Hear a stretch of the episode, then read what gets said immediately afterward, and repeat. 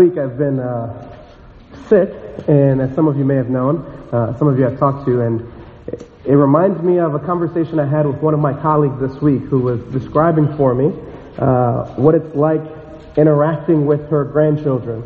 Uh, every time she sees me, she knows Meredith Pam McCrae, and she's always asking for Meredith's well-being and giving me some advice in terms of what to expect. And she was describing for me something that many of you parents and teachers already know. And that is that often, whenever you have small children, they come to you with all sorts of things coming down their noses, and they expect you to love them as your family. They go and kiss you and, and hug you, and there's all this stuff that's still attached. And so, I appeal to you, my family, my church family, to treat me like your family. I am sick and I may sneeze and there may be things still hanging on. And so give me grace and mercy the same way that you would for your dear sick children.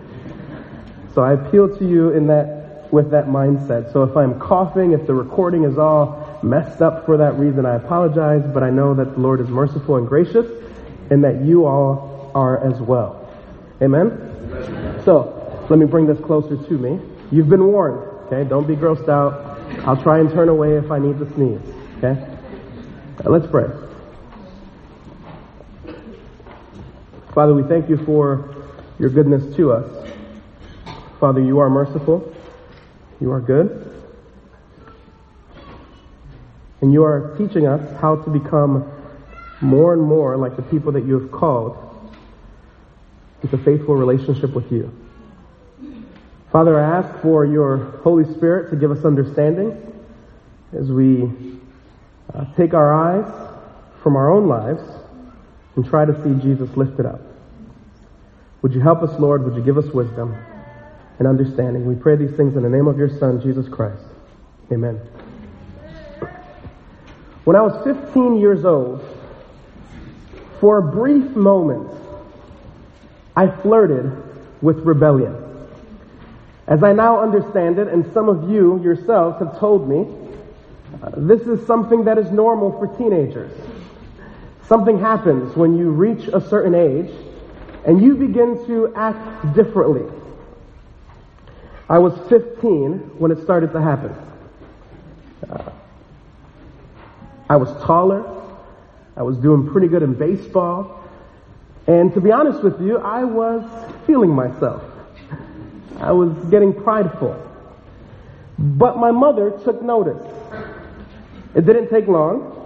A few instances of me ignoring her directions and answering her questions with a slight tone of disrespect was enough for her to see what was happening. She had seen this before. Four years prior, my own brother, my older brother, had gone through the very same thing.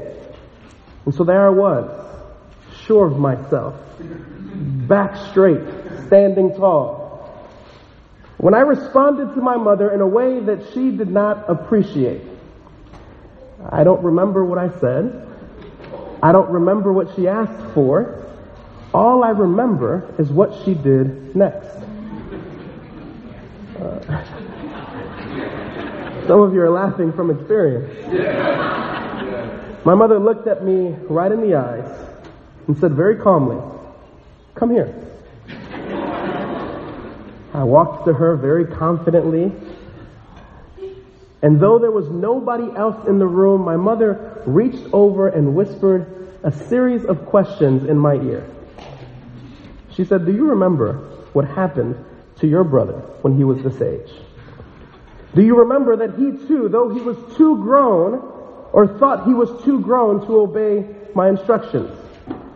And do you remember what I taught him. How I taught him that no matter how tall or old he got, he could still get this belt. My knees got shaky and I swallowed hard. I did remember. And in that moment, as that memory is flooding my mind, my mother said this last word. Don't think I won't teach you that same lesson now. It was the last time teenage rebellion and I ever met. She put the fear of God in me.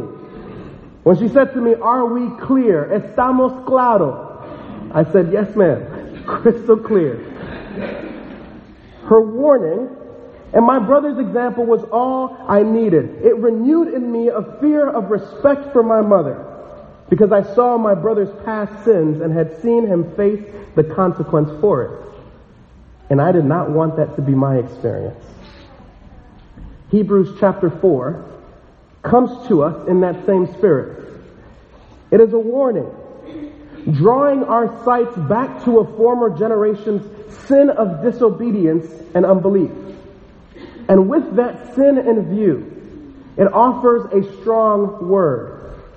Believe and obey God's word, lest we find ourselves under God's judgment like the last generation.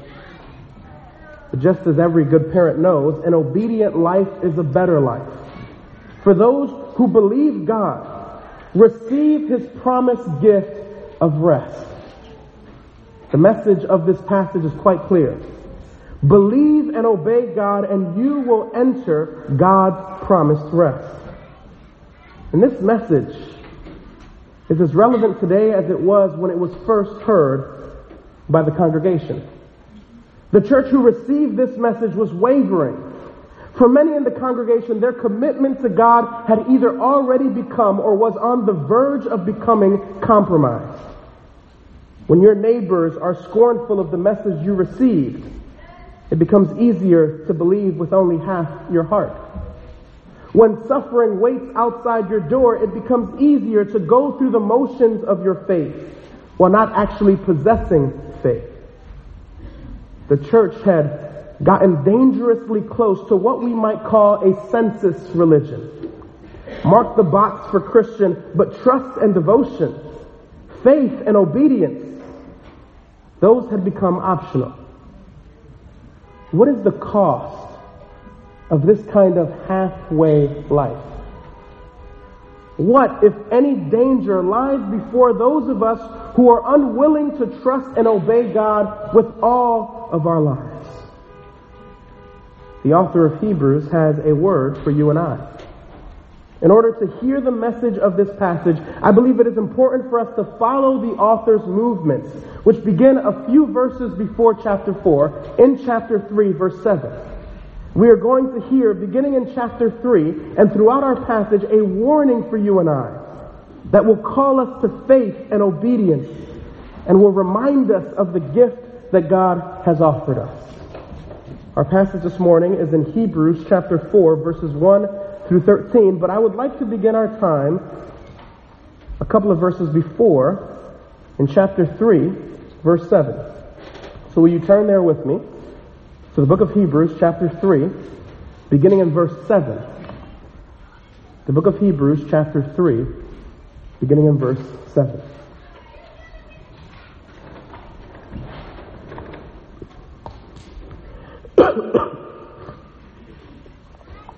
Therefore, as the Holy Spirit says, today, if you hear his voice, do not harden your hearts as in the rebellion. On the day of testing in the wilderness, where your fathers put me to the test and saw my works for 40 years.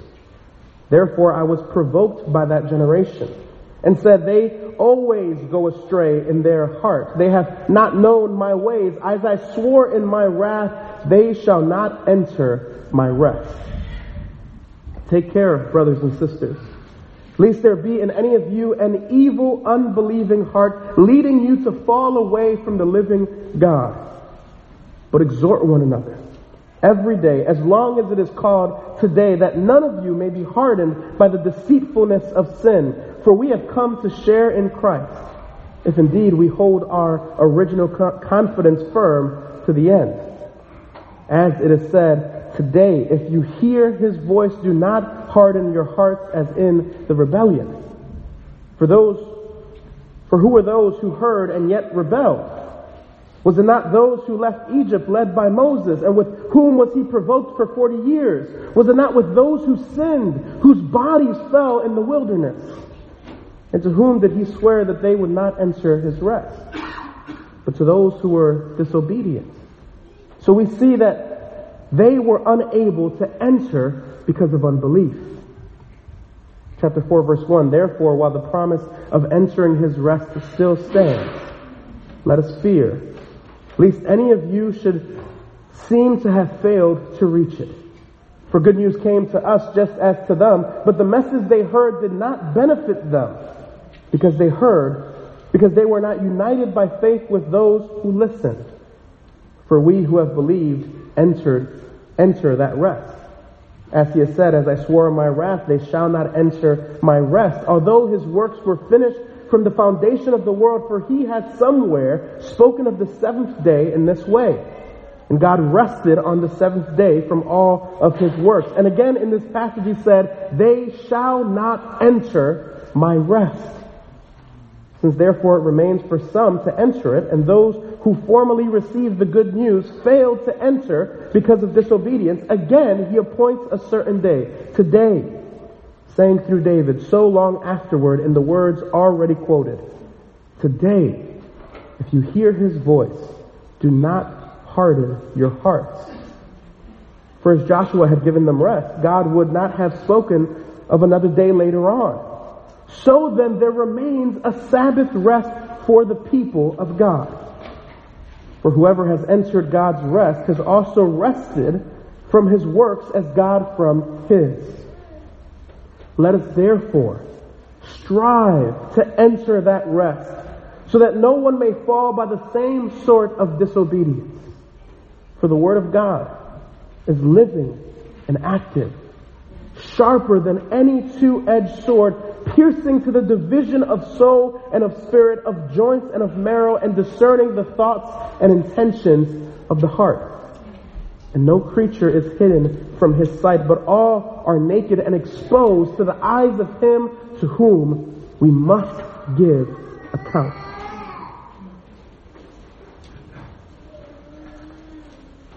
As you read along or listened, you may have gotten lost somewhere along the way. Let me give you a sort of guide as we listen to this, as we receive this message from Hebrews. The controlling purpose of this passage is to warn the people of God that only those who obey and believe God will be able to enter the rest He has offered and continues to offer His people.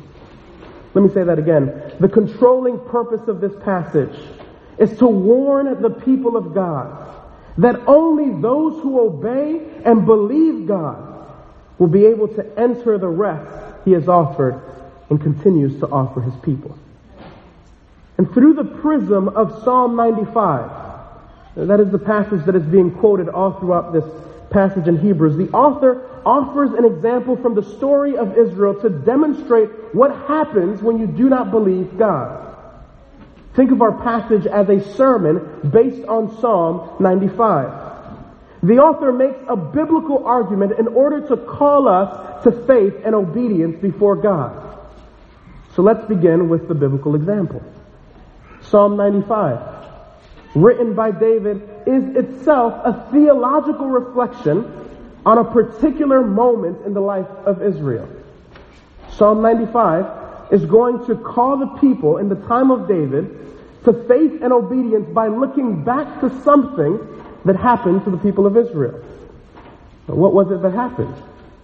Pastor Ralph alluded to this last week, uh, but I wasn't here, so I can pretend to be uh, uh, out of the loop, right?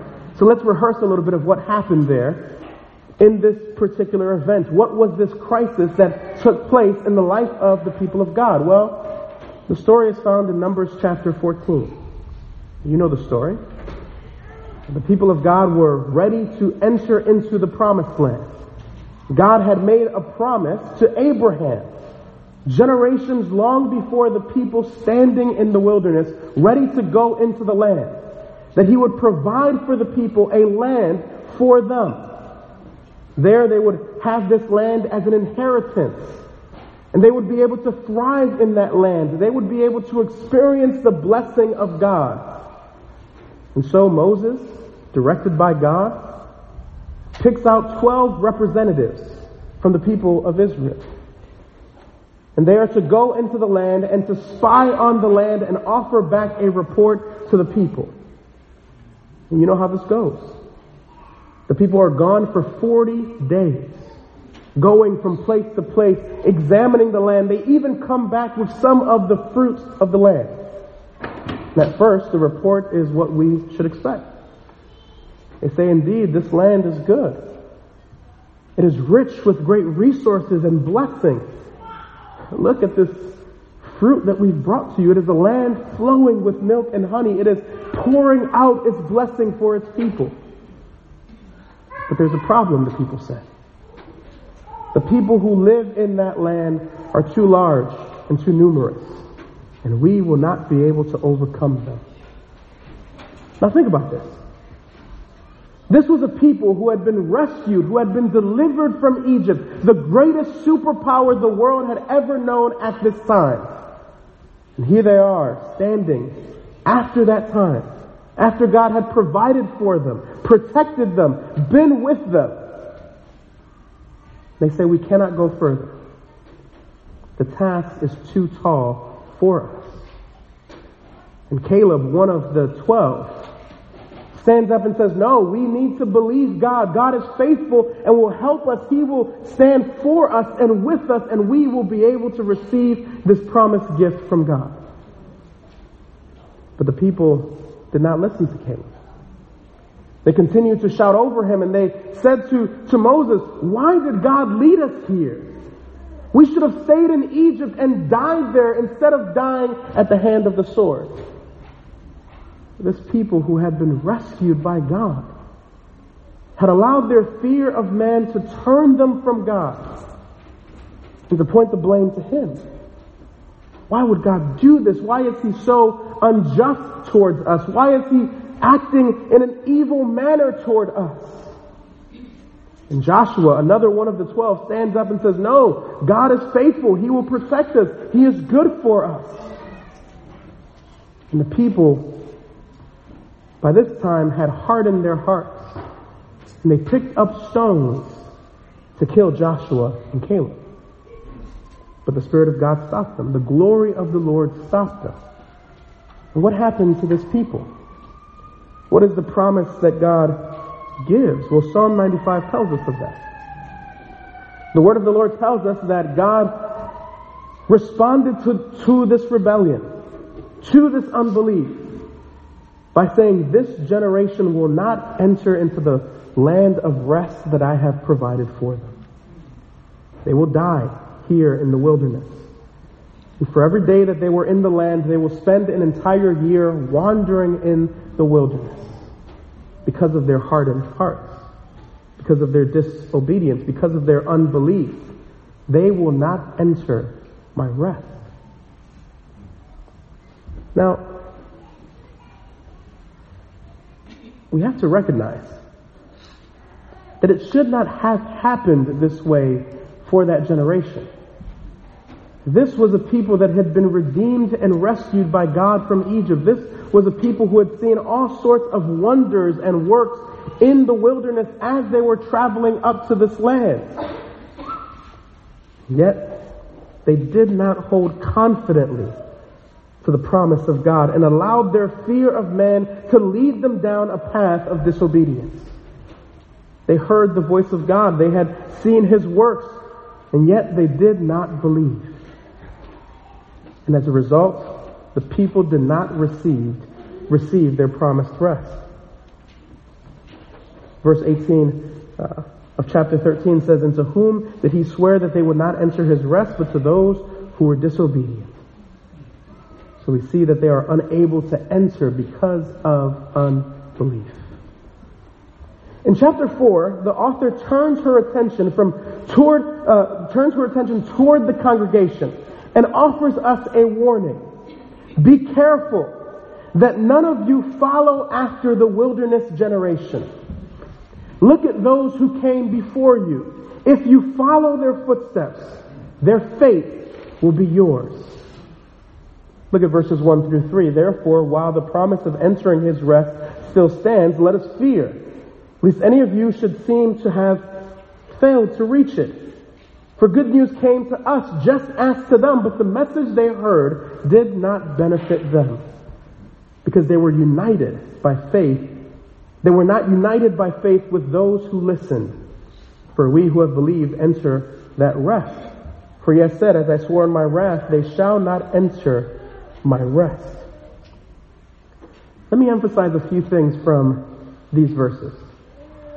First, notice the similarity between our experience and the experience of the generation that came before. They received good news. The promise of God was laid before them. But they did not benefit from it because they were not united by faith. There were only a few who believed God Caleb, Joshua, and Moses. The rest were not united by faith and rejected God's word. But notice what else is the same. The promise of entering his rest still stands. We, like the people in the wilderness, stand before the promise. We are waiting for a time when the promise will become our possession. In other words, since we are also standing on this side of the promise of rest, let us be careful, fearful, that we do not fail in the same way that the wilderness generation failed. For those who believe the word of promise are then able to enter into it. But if you do not believe, you simply hear the promise you will hear the same words the former generation heard. They shall not enter my rest. Do you hear that warning? Can you see what this passage is asking us to see? The wilderness generation heard the good news preached, but they did not believe and were denied entrance into the promised rest of God. Good News Bible Church Sunday after Sunday. The good news of God is preached from this pulpit. But hear me carefully. Hearing the good news is very different than believing and obeying the good news. Let us fear, church. Least any of us would sit here and remain with the same hardened hearts that do not actually believe and obey God. Your faithful attendance does not grant you access into the promise of entering God's rest. Only those who believe enter God's rest. It is not by hearing only, but by believing in God's word. Now, what exactly is the promise, this rest promised by God in Canaan? Well, first of all, we have to recognize that Canaan is a type it is that place where the people would have rested from their enemies. They would be safe in the borders established for them by God. They will be able to enjoy God. They will be able to enjoy God there as His presence would be in their midst. See, Canaan is, Canaan is a place of rest. Yes, but it is only a shadow of what God was offering His people. Canaan is not the rest promise, but a place for the people of God to begin to experience a foretaste of what is still to come. Verses 4 through 10 help us to see this offer of rest still remains for us today and points to a time that is yet to come. For he has somewhere spoken of the seventh day in that way, and God rested on the seventh day from all his works. And again in this passage he says, They shall not enter my rest.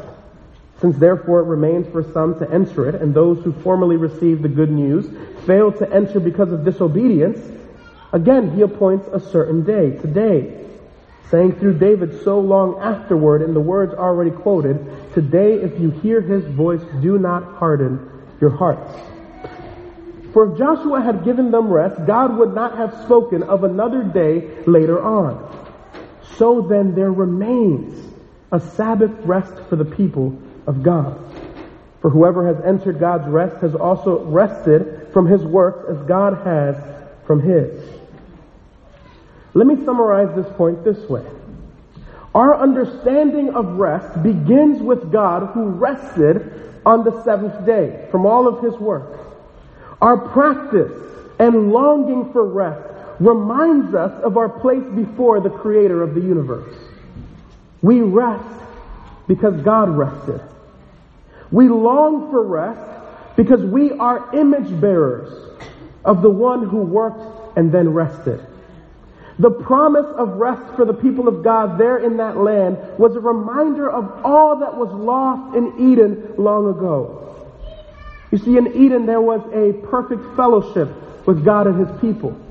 There was a perfect space, a place for people to enter into faithful life, practice, rest, and worship of God.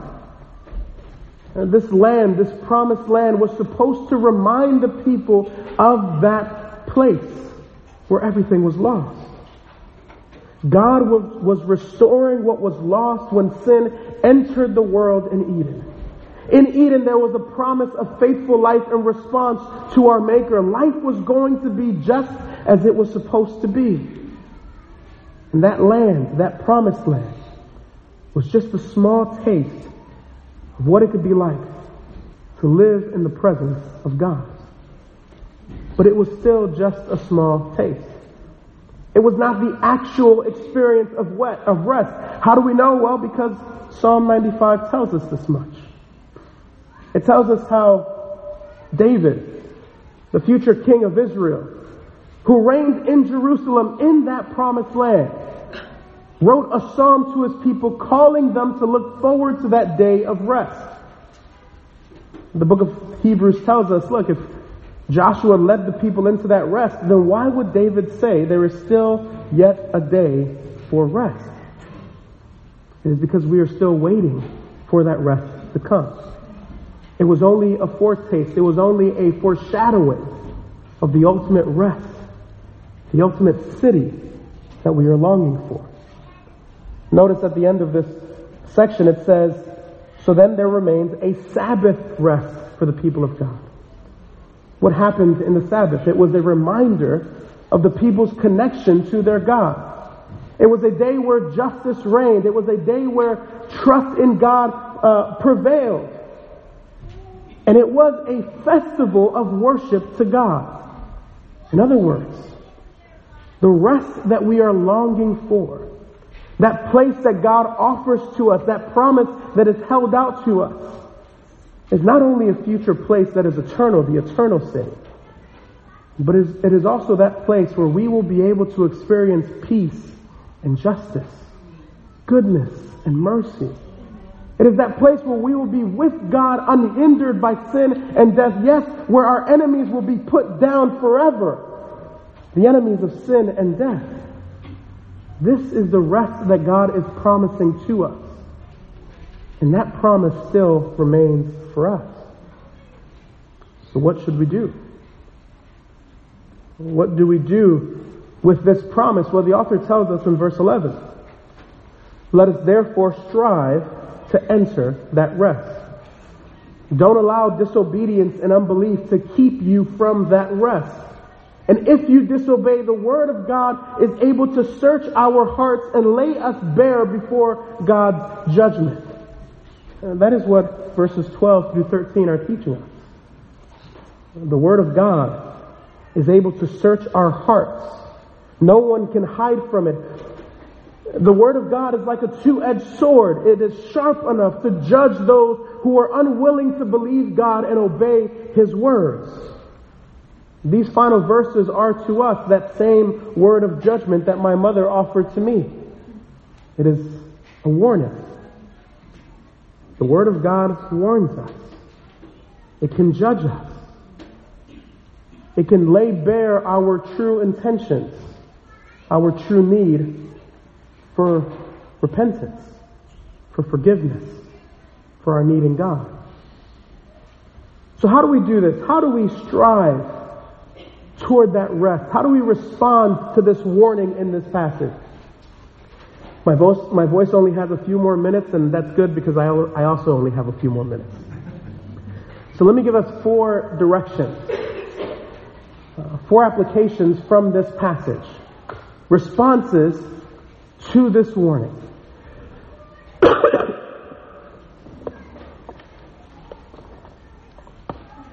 Number one, this passage reminds us that entering into faith, entering into that rest that is offered to us, is something that we cannot do on our own. Time and time again in verse uh, 13 of verse of chapter 3, it says, exhort one another as long as it is called today. It says that those who were not believing were not joined in faith together. Later on in chapter 10, the book of Hebrews will tell us not to forsake gathering together and to help one another and encourage one another in our time of need. Brothers and sisters, if we are going to strive toward entering this rest, we are going to need one another. We're going to have to rely upon one another. We are going to need to exhort one another. Help us to see what is before us when we are struggling, when we are having difficulty. Now that means a few things. That means that honestly, we have to open ourselves to one another. We have to allow our exterior shells to fall, uh, uh, um, uh, shell, there we go, shells to fall down. To be vulnerable with one another, to tell one another when we are struggling. But it also means that we have a responsibility, a duty to one another, to minister to one another, to be in mutual life together, to hold one another accountable to this task. Reminded of a brother who just last week said to me, we need to meet because it is good for us. We are better men for it. That's very true. When you and I are meeting together, when we are holding one another accountable and exhorting one another in the word of the Lord, we become better for it. It is a tool in the hand of our God to develop us into those who reflect God's image. It is the way that we strive toward obedience. We need one another. Time and time again during these sermon series, we've talked about ways that we can do that for one another. Uh, we talked about being and participating in a small group. We've talked about uh, engaging in one-on-one relationships with one another where uh, uh, uh, uh, life discipleship groups, I never know the name of that adequately, but you get the point. Life transformation groups? Life transformation groups together. These things are critical for us if we are going to strive to enter into this rest. It's not easy on our own. It's impossible on our own. We are a people of God not a person of God. And we need to hold one another up. The second takeaway I want us to think about in this passage is for those of us who are doubting. Those of us who hear this message or hear the word of God and find ourselves questioning God. We find ourselves weak in our faith. And I want to offer an encouragement to you. First of all, I want you to recognize that you, just like our first uh, point of application, we cannot do this on our own. One of the things that happens when you are doubting, the, the, the problem of doubt is that it allow, if you turn yourself inward, it hardens your heart and you continue down a path of disobedience and unbelief. You cannot do it on your own. So I want you to do two things if you find yourself doubting. Number one, I want you to turn to a brother and sister or sister. I want you to process that doubt, that unbelief with someone else. Why? Because the Christ in you is weaker than the Christ in another brother. It's The words of Dietrich Bonhoeffer. In other words, when we are weak in our faith, the strong brother or sister in Christ can lift us up and encourage us. I think of my friend who uh, is a colleague of mine who recently had a scare, a cancer scare. He was very fearful. He was concerned, and we were praying together about this, and he told me that his faith is very weak. He said, It has always been. But when I tell my wife what I'm struggling with, she says to me, That's okay. Because if you die, you will be home with the Lord. And then he said to me, My faith, my wife's faith has always been stronger than mine. And it's been a blessing to me. It's been a blessing because when I have wavered in my faith, he said to me, my wife has held me up. She has been a model for me to hold firm, to draw near to God in my doubt, in my questioning. So if you find yourself doubting, I want you to do the same. I want you to find a stronger brother or sister in Christ and say, my faith is weak. The second thing I want you to do is I want you to take the example that we find in the Gospel of Mark. Some of you might remember this story, but there's a story where Jesus is standing before a father whose son has a demon and it is causing great disaster on that child's life. And no one can rid this child of the demon. And Jesus enters into the scene and the father says, if you are able, please save my son. And Jesus says, if I am able, all things are possible to those who believe. And the man says to Jesus, I believe, help me in my unbelief. What kind of faith is that? It's a weak faith. It's a faith that is wavering. But it is a faith that is turned toward God. He said, Lord, I don't have all the belief that I would like to have. God, I am doubting right now. I believe you, but help me in my unbelief. When my belief quotient is empty, when it is low, help me in my unbelief. If you find yourself doubting, I want you to turn to a brother or sister in Christ, but most importantly, I want you to turn to God Himself. And to say to the Lord, help me in my unbelief. Third, excuse me. Third, brothers and sisters, we are in the wilderness. We have not yet reached that promised place of rest. We are a church in the wild, waiting for the final day of rest to come. Hold fast to your confession. These are troubling, trying times. Our faith will be tested. Our lives will face hardship. But remember God's promise of rest still remains. Look ahead to that glorious day when we will be in the presence of God. The walk of faith is one that looks forward and backward. But all of our present circumstances are always understood in light of what comes ahead. That glorious day.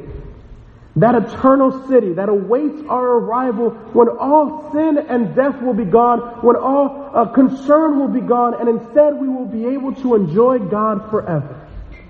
That is what we've been longing for. Even if you do not number yourself among those who are the people of God, you have been longing for that. And you can only find it in the promise that God holds out for us. This is where peace and rest and mercy and justice can be found. But what can we do if after examining our hearts, this is the fourth thing, if after examining our hearts we find that we have indeed disobeyed God and have allowed unbelief to harden our hearts, is there any hope for us who have not believed? Yes. Today, the text says, do not harden your hearts, but instead look to the one who offers hope. In the verses that follow and the sermon that will follow next week, the author of Hebrews will offer us an image of Jesus as our high priest. The one who knew no sin but offered himself for our sin. The one who, in whom those of us who are deserving God's wrath and wrath and judgment instead receive love and fellowship with God when we place our trust in Jesus. Look to him who said to his disciples, Come to me, all who labor and are heavy laden. Heavy from trial, tired from losing in our battle to sin. Come to me, Jesus says and I will give you rest. The rest that God has promised. The rest of God that remains. That belongs to the people who, be- who believe in Jesus. The one who is able to be merciful and just toward us and forgives us our sin and disobedience. Believe in Jesus, trust in God, and obey His word, and you will enter into the rest promised by God. Let's pray. Lord, we thank you for your word. We thank you for your goodness. And Father God, we thank you for Jesus, who has provided a way for us to deal with our sin and disobedience, who, is, who offers us mercy and compassion, and who knows our very weakness. And because of the work that you, O God, have done, our rest still remains. Help us, Lord, to long for that day and to strive toward that day as we live this life in full obedience to you. We pray these things in the name of your Son, Jesus Christ. Amen.